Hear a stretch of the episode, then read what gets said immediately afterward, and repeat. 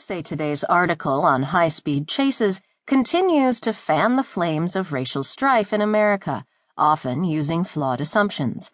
The story continually cites isolated incidents only to arrive at inconclusive evidence of racial bias, often citing needed additional research.